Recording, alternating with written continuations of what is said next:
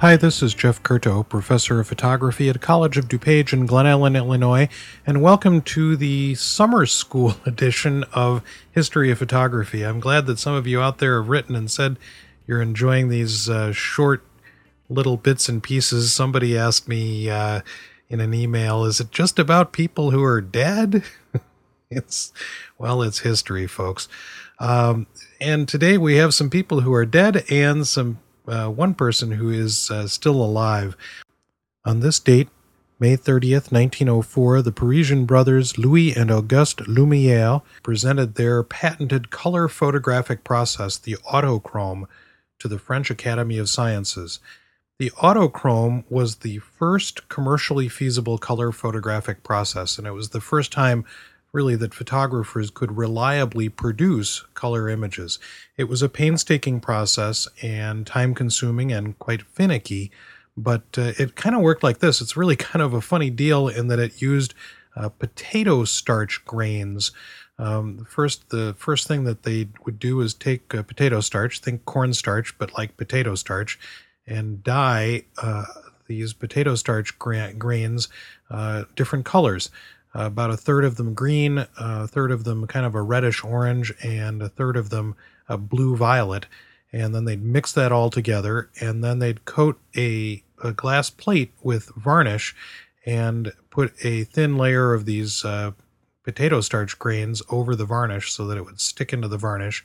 And then they'd cover that over with another layer of varnish so it would be uh, solidified to the plate and then they'd put an emulsion onto the plate and then expose the plate through the backside so that the light went through the potato starch grains first, potato starch grains then acting as filters, and went through the potato starch grains first and then into the plate.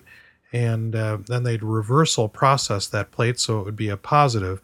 And what they got was a direct positive transparency, a color transparency that needed to be displayed um, as uh, as a as a color slide essentially. They would display these transparencies in little boxes that were made specifically for the purpose of, of displaying them something called a diascope.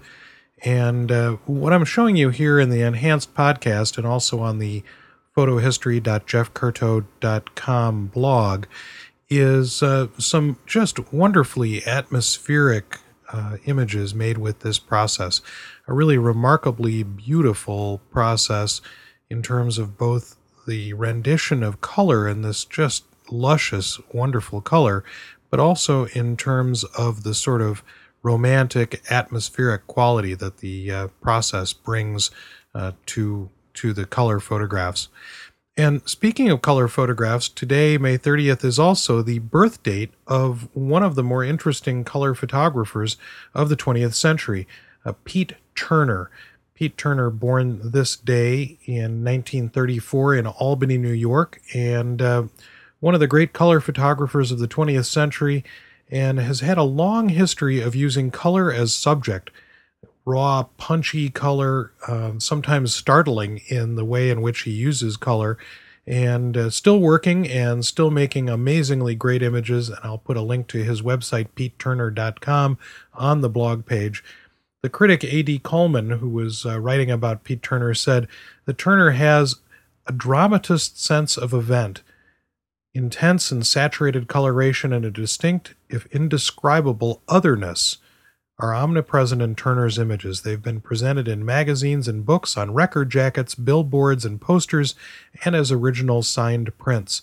And in fact, one of the uh, most recent things that Turner has done is produce a book called The Color of Jazz, a comprehensive collection of uh, extremely large number of uh, very memorable and interesting jazz album covers, jazz record covers.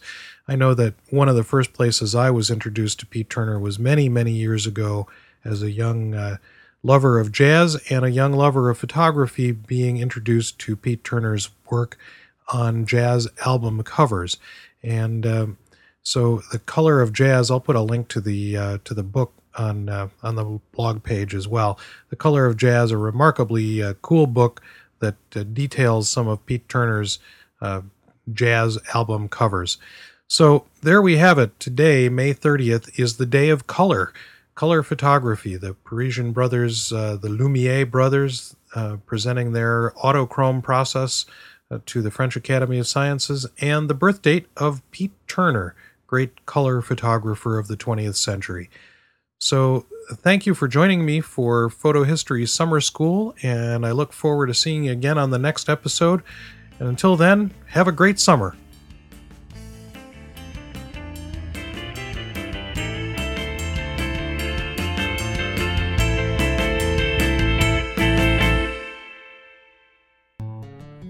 The History of Photography podcast is a member of the Photocast Network. Find this and other photography podcasts at photocastnetwork.com, your photography resource in the potosphere.